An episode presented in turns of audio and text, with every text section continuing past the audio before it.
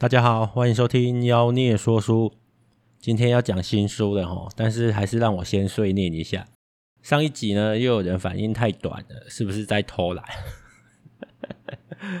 我最讨厌这种直觉敏锐的小鬼了。听众真的很难伺候齁，太长被嫌，然后太短也被嫌。那幸好我也不是很在乎别人嫌不嫌了，这叫做被讨厌的勇气。那还有人希望我多讲一点沟通的技巧。其实上次提到的那个不要批评，就是很基础又很关键的技巧。只要你决定呢，你要跟对方好好的沟通，先压制自己反驳的冲动，再想办法赞美对方。好，这就是很重要的第一步。不然你以为早餐店老板娘为什么要一直叫人家帅哥美女？要讲这个例子哦。啊，其实。这个例子很现实啦，因为很多沟通技巧真的是在各种商业场合最容易用上，而且效果也最好。毕竟商业行为只要完成了，就一个阶段完成之后呢，就可以结束沟通了。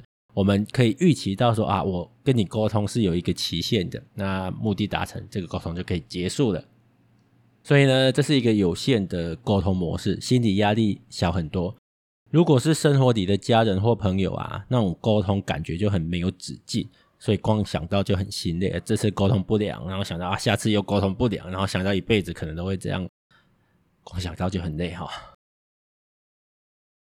然后因为沟通在各种商业场合上最容易用上嘛，所以《富爸爸穷爸爸》的作者也说，想创业哦，就先去当业务。为什么？因为推销员是最能磨练沟通技巧的职业之一。所以真的想学沟通，倒是可以往这个方向想想看啊。那、啊、当然也是有沟通技巧奇烂无比的推销员呐、啊，我也不是没遇过，应该说比例也不低啦。总之呢，先学会不批评，哦，多赞美，那这就是沟通的第一步。但是赞美就真的要有一点技巧，这个可以多找几本书，有机会的话我们再来讲一下怎么样赞美。不然的话，你乱赞美一通，人家也听得出来，会变成所谓的就上一集讲的腐烂赞美，效果就会比较差一点。好，那碎念结束。如果对前两集还有什么意见，欢迎留言，或者是到咖啡馆来哈，点个咖啡，我们可以好好聊一下。也许我们对话的内容，我就会把它拿到节目上来讲啊。有时候真的面对面聊起来的那种感觉，和一个人在这里对着麦克风讲，还是有差的哈。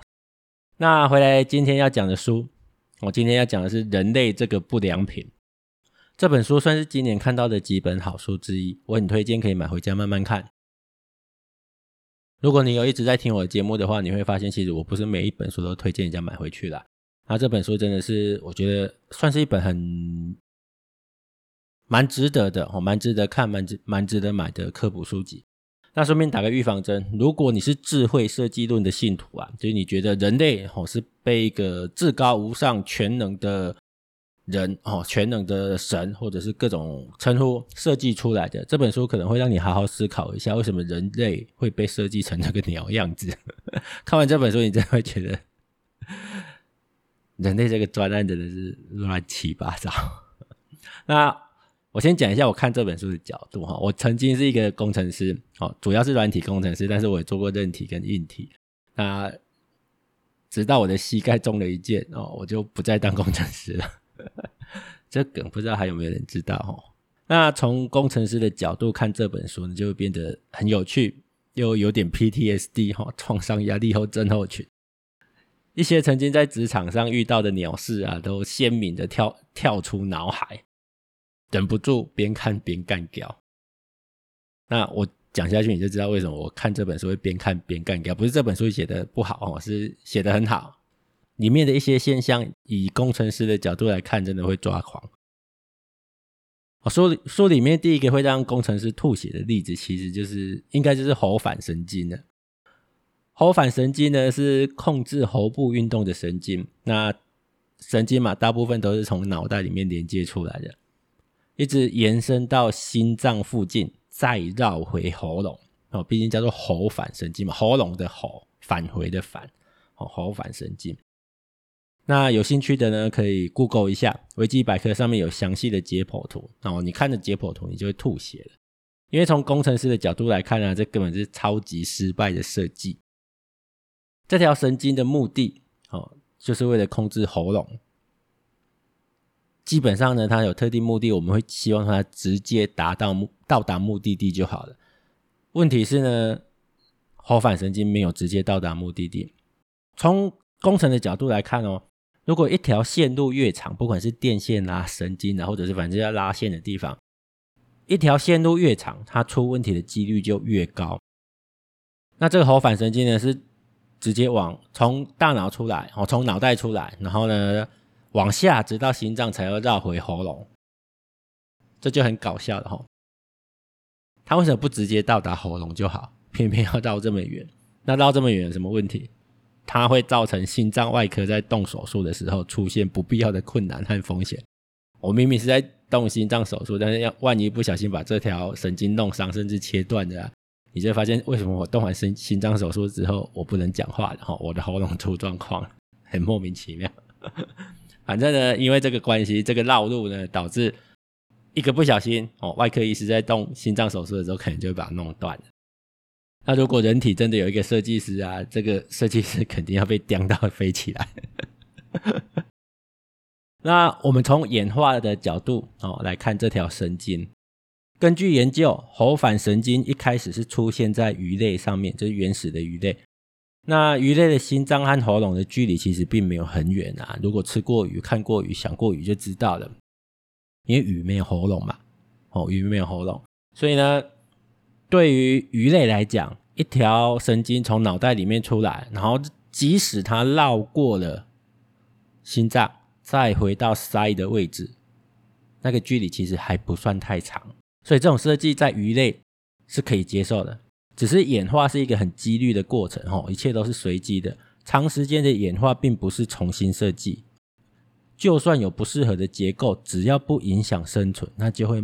继续延续下来，这个以工程师的角度来看，就叫做技术债。我会技术债会累积下来，因为反正你现在专案还能动嘛，那我就不急着去处理已经留下来的问题。所以呢，当原始鱼类慢慢变成有脖子的动物的时候，喉返神经就被越拉越长，然后最后造就现在的情况。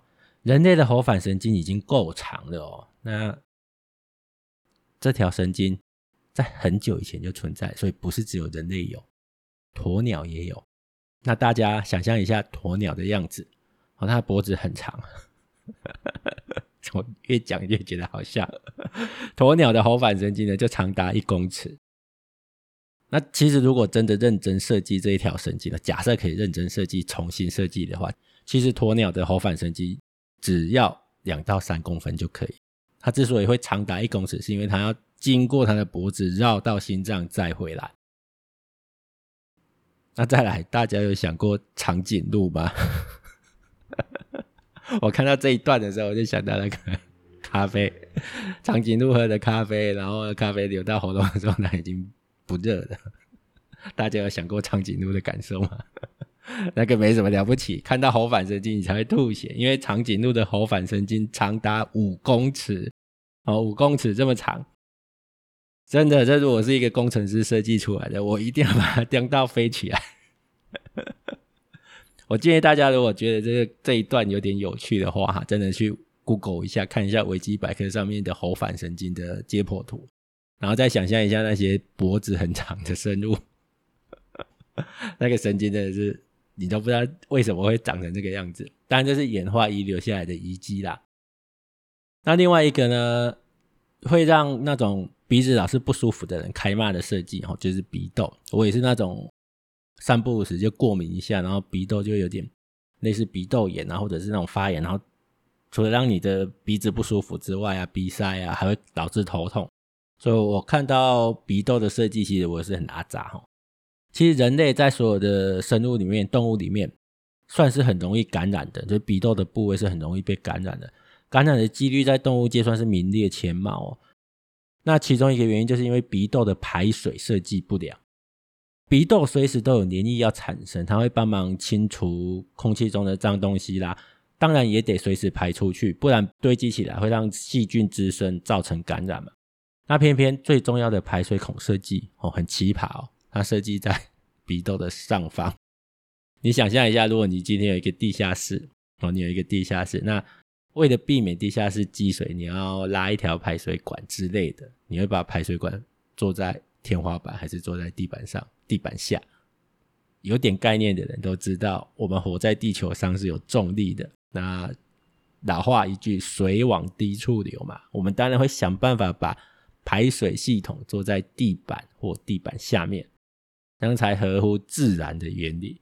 但是我们的鼻窦就不是这样，鼻窦最主要的排水孔呢是在上方，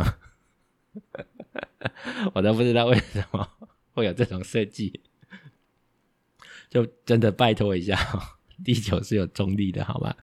那把排水孔设计在上方是要怎么排水啊？所以有人鼻塞的时候呢，如果有经验的话，鼻塞的时候有时候你躺下来会觉得舒服一点，好，为什么？因为当你躺下来的时候，本来在上方的排水孔就会变成在侧面，哦，鼻窦里面累积起来的一些鼻涕啦、水分啊，就比较容易排出去，所以你躺下来就觉得，哎，好像舒服了一点。然后读到这一段，你知道，我就想到，妈的，我在过敏的时候 头痛的要死，都是因为排水孔设计不良害的。